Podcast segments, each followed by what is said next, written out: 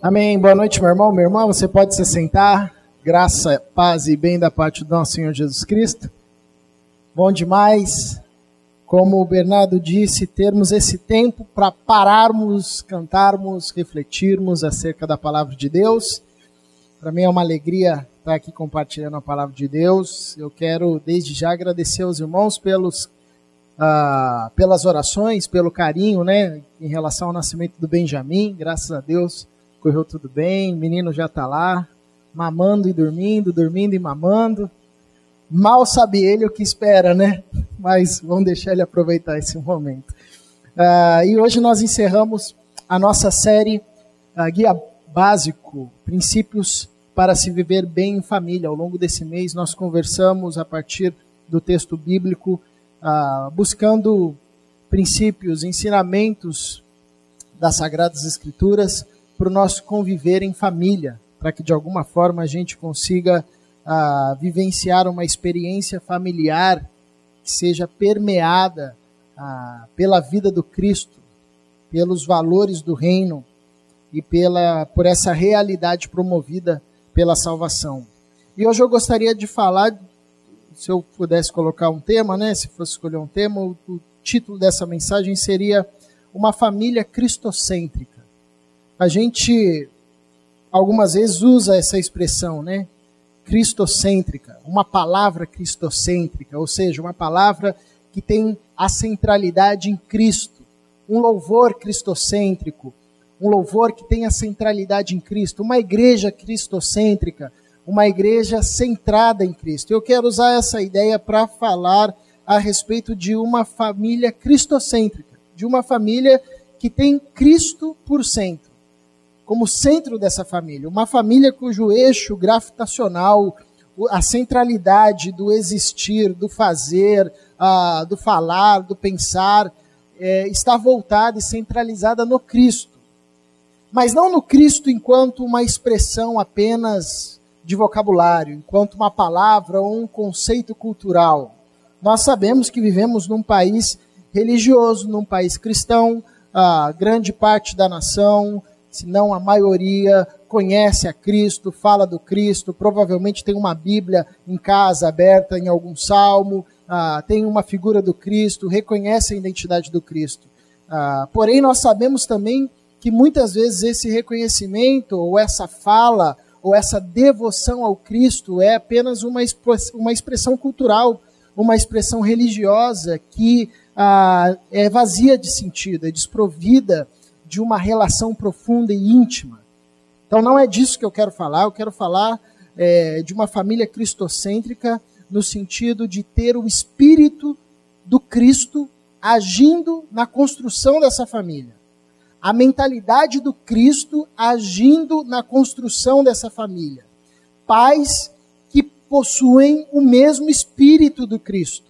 Mães que possuem o mesmo espírito do Cristo filhos e filhas que possuem o mesmo espírito do, que, do, que o Cristo teve. Ah, irmãos e irmãs, marido e esposa, que são tomados e conduzidos pelo Espírito do Cristo. É isso que eu quero falar como família, uma família cristocêntrica, uma família que de fato vive a partir do Espírito de Cristo, ah, que vive a partir da mente de Cristo, que tem a mesma atitude que Jesus Cristo. E para isso eu quero falar, uh, usar um texto bíblico, dois textos bíblicos, na verdade, que fala a respeito de casamento. Então, na verdade, eu quero falar sobre casamento, mas não casamento no sentido uh, prático ou cotidiano, mas no casamento como é, essa união uh, de um homem e uma mulher que forma o um núcleo essencial e elementar da, daquilo que nós chamamos de família. Toda família inicia-se por uma união uh, entre um homem e uma mulher, e a partir daí constrói-se uh, uma família com filhos e filhas, netos e netos, enfim, ou mesmo com uh, os dois cônjuges que se amam e, e vivem a vida nessa relação de construção.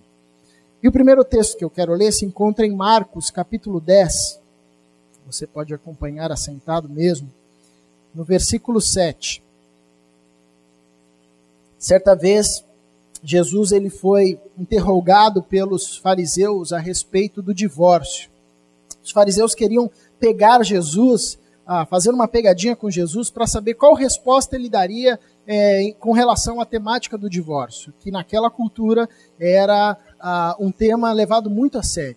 Então Jesus estava meio que numa sinuca de bico, né, como a gente costuma dizer, porque se ele desse uma resposta muito liberal, ah, ele seria taxado de um liberal, alguém que não levava a sério a palavra de Deus. Se ele desse uma palavra muito conservadora, ele seria condenado pelo Herodes, que era do seu povo, um governador da sua época, que vivia uma relação ah, de adultério no seu casamento. Então, essa pergunta dos fariseus a respeito de, do divórcio tinha como objetivo colocar Jesus ah, numa saia justa. Mas Jesus, sábio como sempre, sempre dava uma resposta que ninguém esperava, né?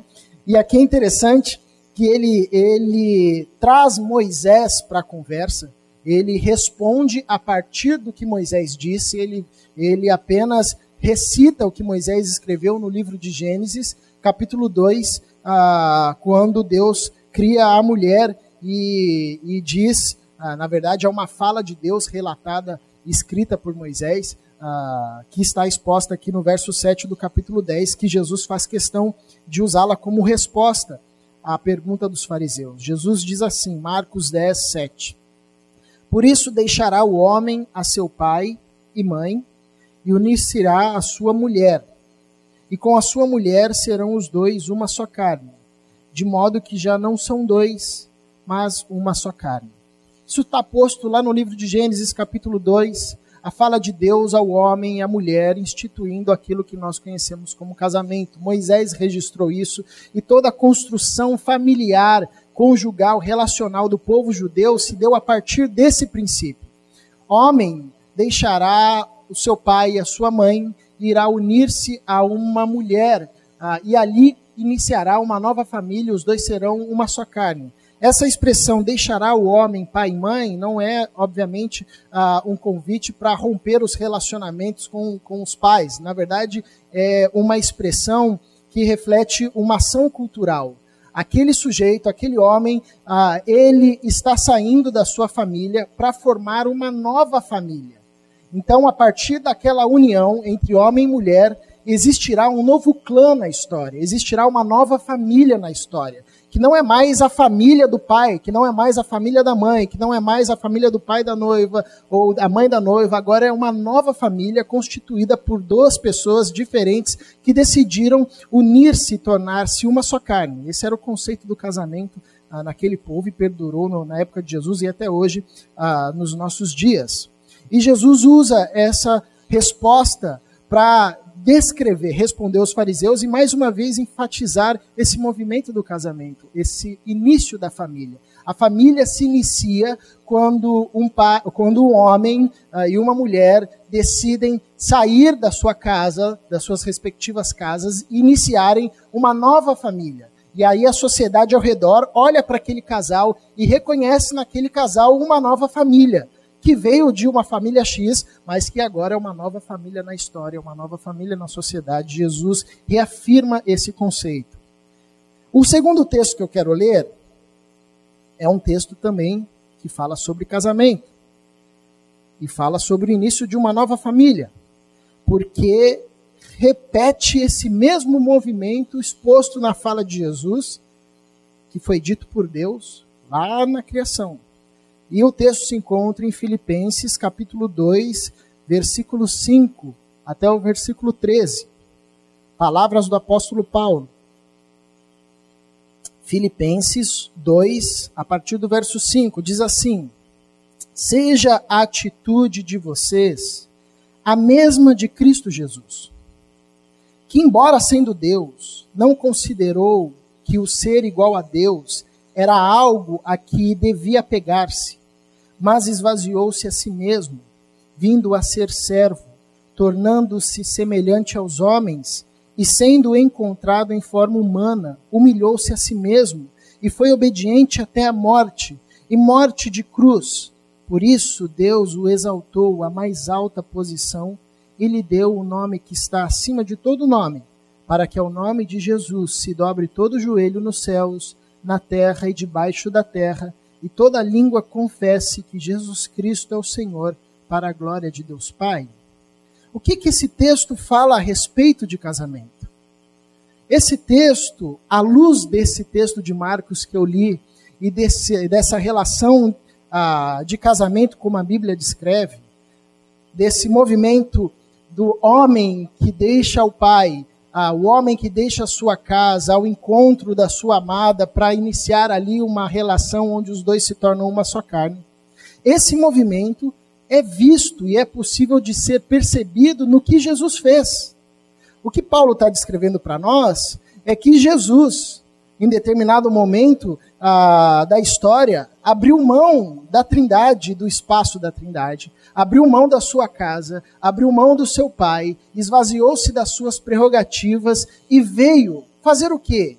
Veio encontrar-se com a sua noiva, que é a igreja do Cristo. Veio encontrar-se ah, com o objeto do seu amor, que somos nós. E veio fazer o quê? Veio se tornar uma só carne. É o que Paulo vai descrever em Efésios, ah, no capítulo 5, que nós somos a noiva do Cristo.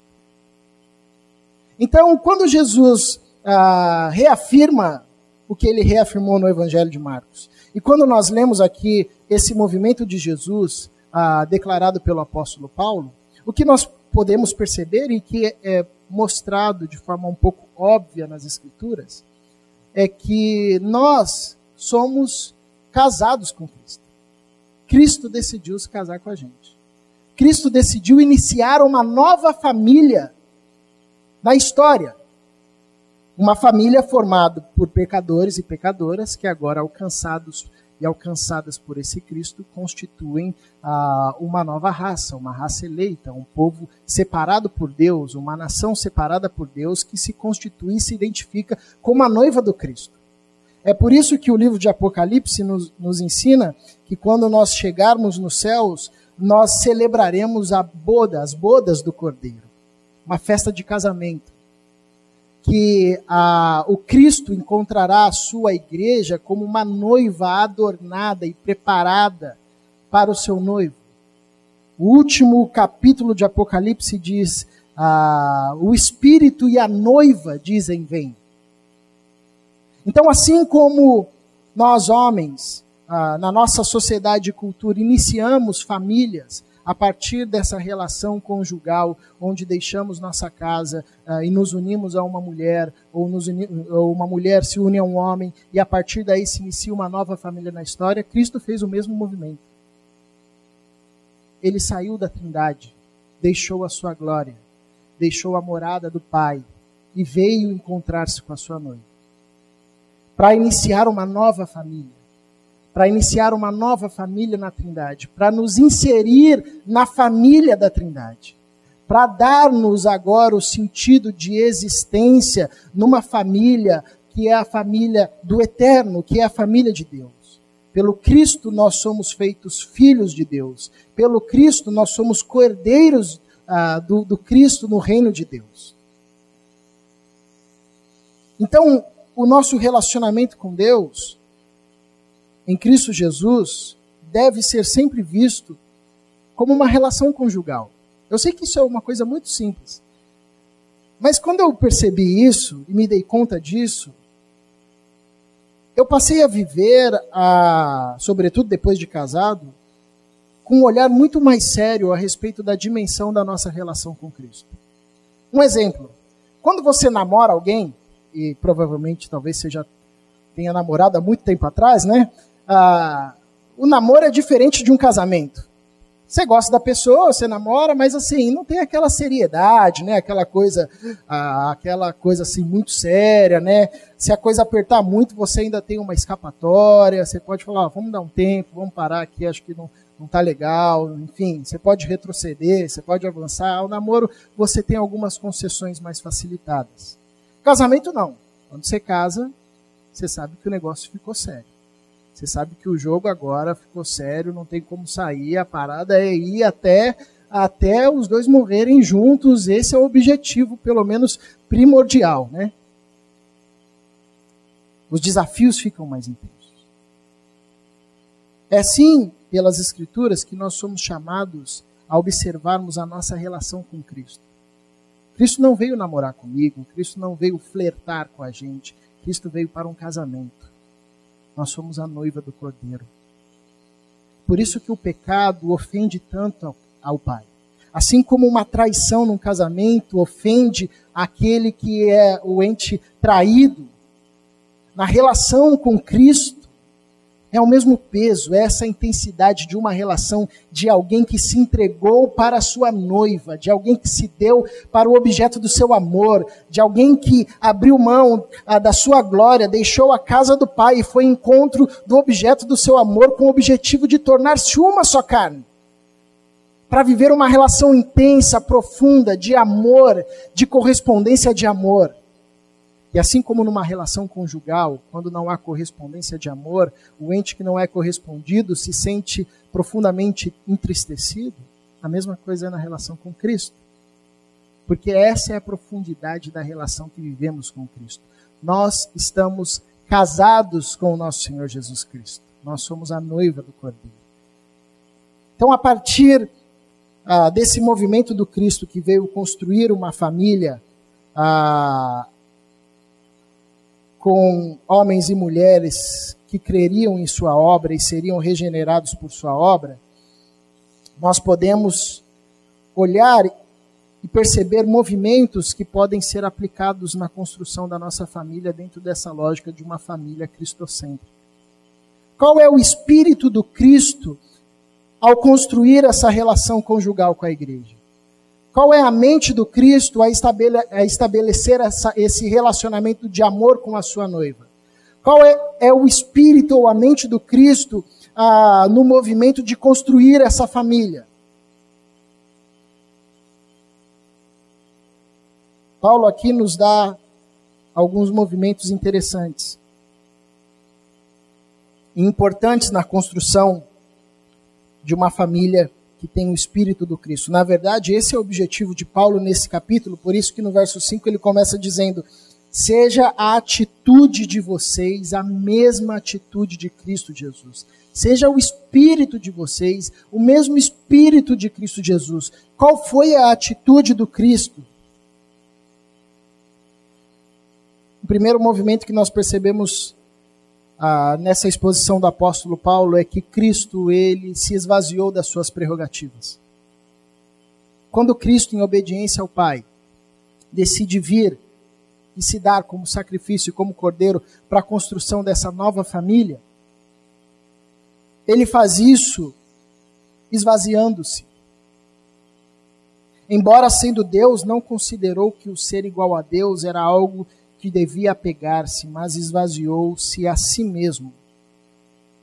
Isso quer dizer que o Cristo, Deus de Deus, luz de luz, verdadeiro Deus de verdadeiro Deus, abriu mão das suas prerrogativas, abriu mão da sua glória, abriu mão do conforto de estar no seio do Pai. Esvaziou-se, não deixou de ser Deus, mas abriu mão das suas prerrogativas divina, divinas fez-se carne, nasceu um bebê, passou por todas as aflições de um bebê, de uma criança, de um adolescente, nasceu numa manjedoura, passou por todas as aflições de alguém que nasce numa condição espúria socialmente, nasceu na periferia de um povo escravizado, vivenciou da glória com o pai a humilhação de uma manjedoura entre os homens, nascido entre os animais.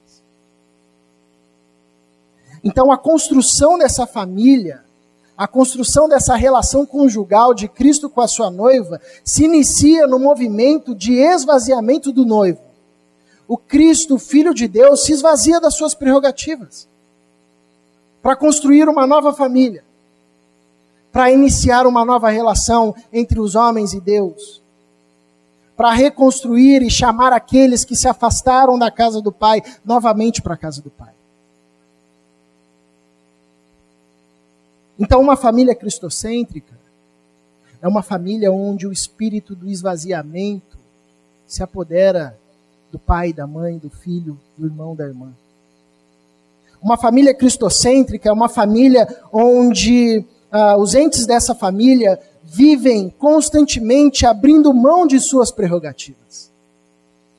Isso é difícil. Nós temos muitas prerrogativas.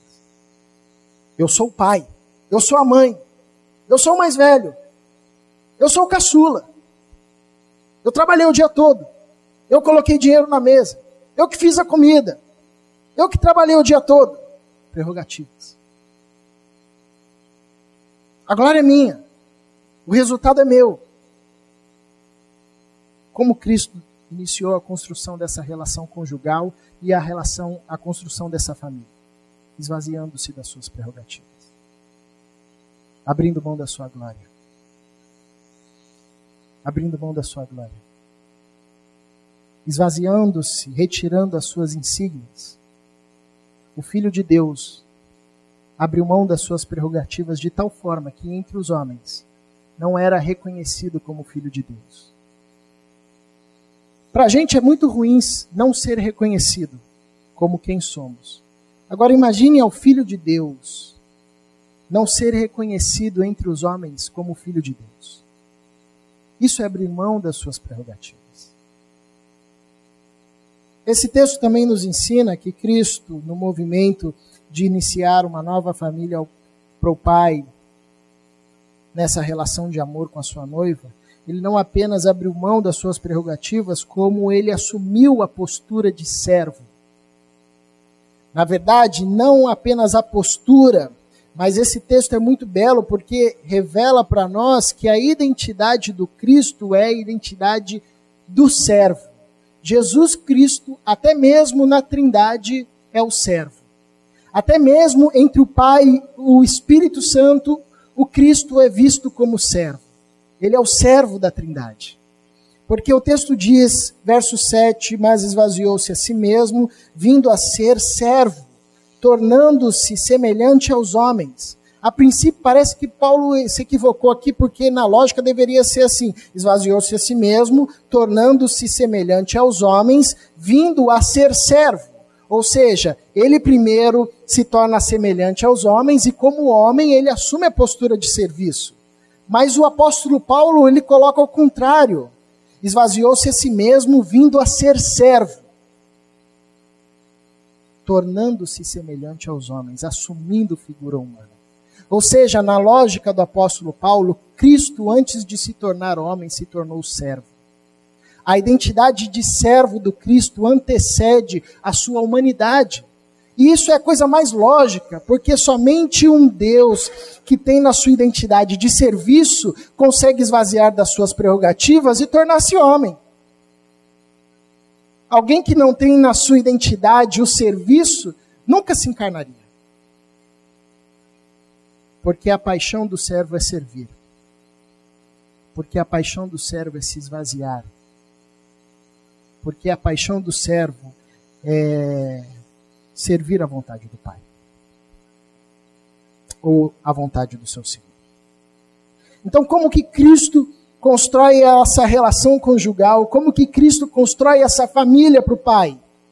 A partir do esvaziamento e a partir da identidade do serviço. Está aqui um outro movimento que revela uma família cristocêntrica uma família de servos.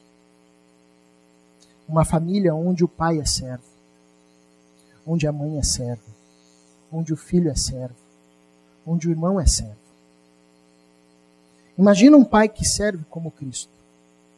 Imagine uma mãe que sirva como Cristo. Imagine um marido que sirva como Cristo. É assim que o Cristo constrói essa família para Deus. É assim que o Cristo constrói essa relação conjugal, a partir da identidade do serviço. Tem sempre uma discussão quando a gente fala de relação conjugal na perspectiva das escrituras, de quem que é o maior, né? Quem é o cabeça, é o homem, é a mulher, quem é que manda, quem que obedece, né? Isso a partir do exemplo do Cristo não faz nenhum sentido. As nossas funções na construção familiar são funções diferentes. Isso é óbvio. Mas a nossa identidade é a mesma. É a identidade do serviço. Nós somos servos. É assim na família, é assim na igreja, é assim na sociedade. Nós assumimos e somos chamados a assumir a mesma identidade do Cristo, que é sermos servos. Se, se o Cristo não fosse o servo, na Trindade não haveria encarnação. Se o Cristo não fosse o servo da Trindade, não haveria salvação.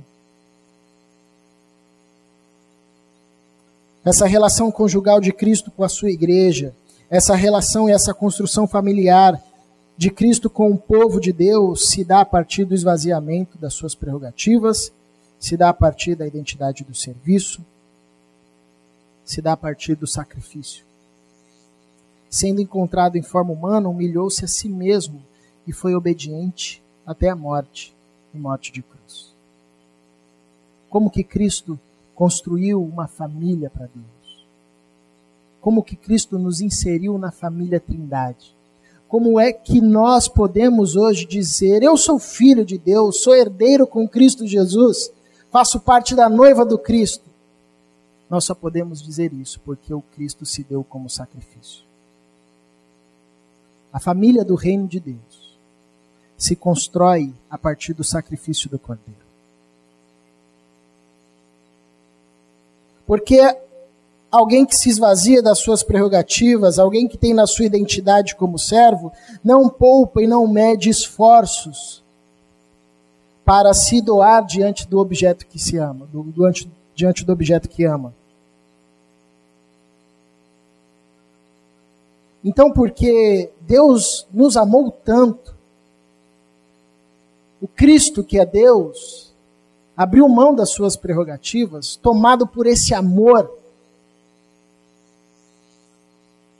assumiu a identidade do serviço e se deu como sacrifício. Porque se ele não se desse como sacrifício, não fosse dado como sacrifício, não seria possível estabelecer nenhum tipo de relação. E se não houvesse nenhum tipo de relação entre Cristo e os homens, não haveria uma família comprada para Deus, construída para Deus.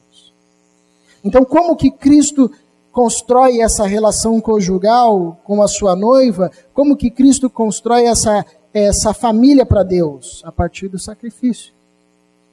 Está aqui mais um movimento que nos ajuda a compreender o que é ser uma família cristocêntrica. É uma família onde todos se colocam à disposição para serem sacrifício vivo em benefício do outro. Porque o sacrifício do Cristo não foi em benefício de si. E aqui é uma coisa muito interessante nesse texto,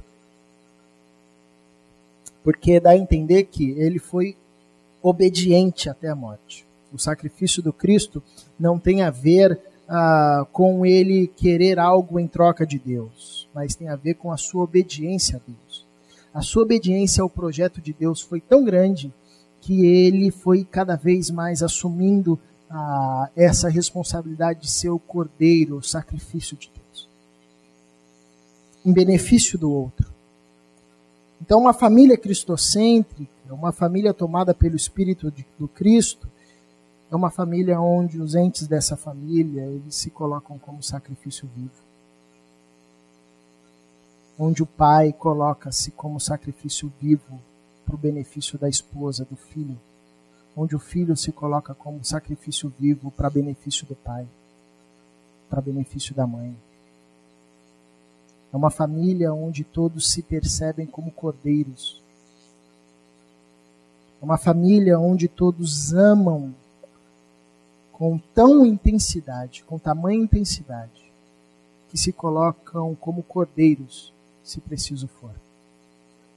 É uma família que é construída não a partir da força, não a partir da imposição, não a partir da mão forte daquele que domina, mas é uma família que é construída a partir do amor daquele que se doa e cativa para si.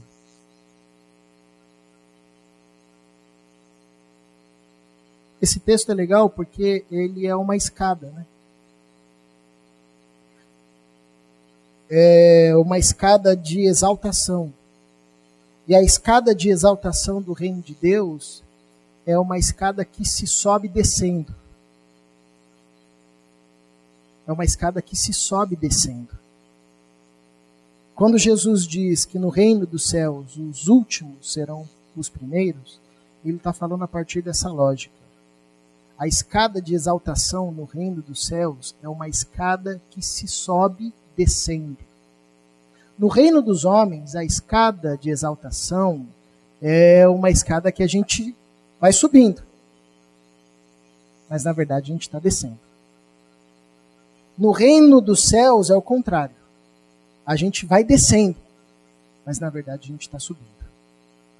Porque esse movimento aqui, Cristo só foi descendo.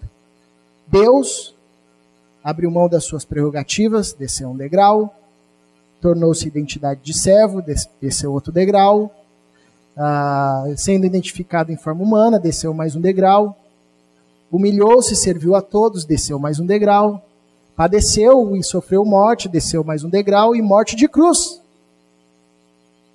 Esse é um hino que os irmãos cantavam antigamente, igual nós cantamos hinos aqui, os irmãos da igreja primitiva cantavam isso. Isso aqui é um hino. É uma poesia. Aqui no nosso texto não dá para perceber isso, mas é um hino isso aqui. Eles cantavam isso e esse hino é um hino de exaltação. A gente diz: que exaltação é essa? O sujeito só desceu? Era Deus? Servo? Homem? Morte? Morte de cruz? Que exaltação é essa? Essa é a exaltação do reino dos céus. A exaltação do reino dos céus é uma escada que se sobe descendo. E aí o texto termina dizendo: Por isso o Pai o exaltou. E lhe deu um nome que é sobre todo nome. E ao som do nome do Cristo Jesus, todo joelho se dobrará, toda língua confessará que Ele é o Senhor, para a glória de Deus Pai. Isso é o hino de exaltação. Como é que nós podemos exaltar a nossa família? Viver de uma forma e construir relacionamentos, quer sejam eles conjugais ou familiares, de, de tal forma que a nossa família seja exaltada. É subindo essa escada. E a escada de exaltação do reino dos céus é uma escada que se sobe descendo. Se sobe abrindo mão das prerrogativas. Se sobe, se sobe, se sobe ah, assumindo a identidade do serviço. Se sobe ah, assumindo a identidade do sacrifício. E confiando em Deus. E confiando em Deus. Minha oração diante desse texto é que o Espírito do Senhor nos capacite e gere em nós a mente do Cristo, para que as nossas famílias, os nossos lares, a nossa relação, a nossa conjugalidade, as nossas amizades, a nossa comunidade de fé. Nesses ambientes todos, possamos viver relacionamentos cristocêntricos. Que não diz respeito a um relacionamento que cita Jesus, que lê a Bíblia, que canta música, muito mais profundo que isso. Relacionamentos onde é possível ver o Espírito do Cristo. E qual é o Espírito do Cristo? E o que identifica que o Espírito do Cristo é abundante numa família? É uma família onde pais e filhos vivem a partir da lógica do esvaziamento das suas prerrogativas. Onde pais e filhos, irmãos e irmãs vivem a partir da identidade do serviço uma família onde todos se colocam à disposição como sacrifício para o benefício do outro. O Senhor nos abençoe e faça florescer e frutificar essa palavra em nós. Convido você a ter um tempo de oração, responder a Deus com as suas palavras, a forma como essa mensagem ecoa em você Talvez ela te console, talvez te confronte, te encoraja.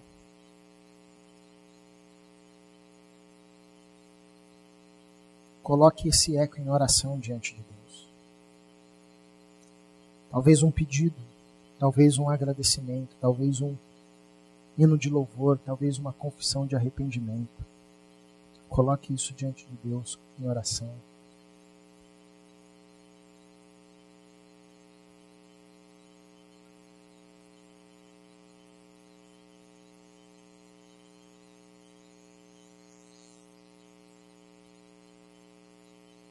Paizinho, te somos gratos pelo teu amor. Nós que o rejeitamos, rompemos a relação com o Senhor e nos desviamos, tornando-nos imundos e impuros. Nós, nessa condição de pecado, ainda assim continuamos a ser os alvos do teu amor, alvo da tua misericórdia. O Senhor nos amou com amor eterno. E não desistiu e não desistirá de nós, até nos purificar, até fazer de nós a sua noiva perfeita, sem mácula sem mancha, sem ruim. Nós te somos gratos, Senhor, por tão grande amor. Obrigado por Cristo Jesus, o nosso noivo, aquele que nos amou primeiro, aquele que se esvaziou de suas prerrogativas, abrindo mão de sua glória, assumiu a identidade do serviço, por isso encarnou-se na história como um homem, padeceu, sofreu, homens, homem de dor, homem experimentado no sofrimento. Porém permaneceu fiel a ti e fiel à sua igreja. E por isso se deu como sacrifício vivo. E é na exaltação do Cristo, Cristo que se humilhou, é na exaltação desse Cristo que nós também fomos e somos exaltados. É na ressurreição do Cristo que nós também somos ressurretos e exaltados com Ele. E temos a possibilidade de sermos coerdeiros em Cristo Jesus, filhos de Deus, aceitos no banquete do Pai. Senhor, ensina-nos a construirmos família assim. Ensina-nos a construirmos relacionamentos assim. A partir do Espírito do Cristo que habita em nós e que forma a nossa mente e que nos conduz numa vivência onde esvaziamos das nossas prerrogativas, onde assumimos a identidade do servo e onde nos colocamos à disposição como sacrifício vivo pelo nosso irmão e pela nossa irmã. Em Cristo Jesus. Amém.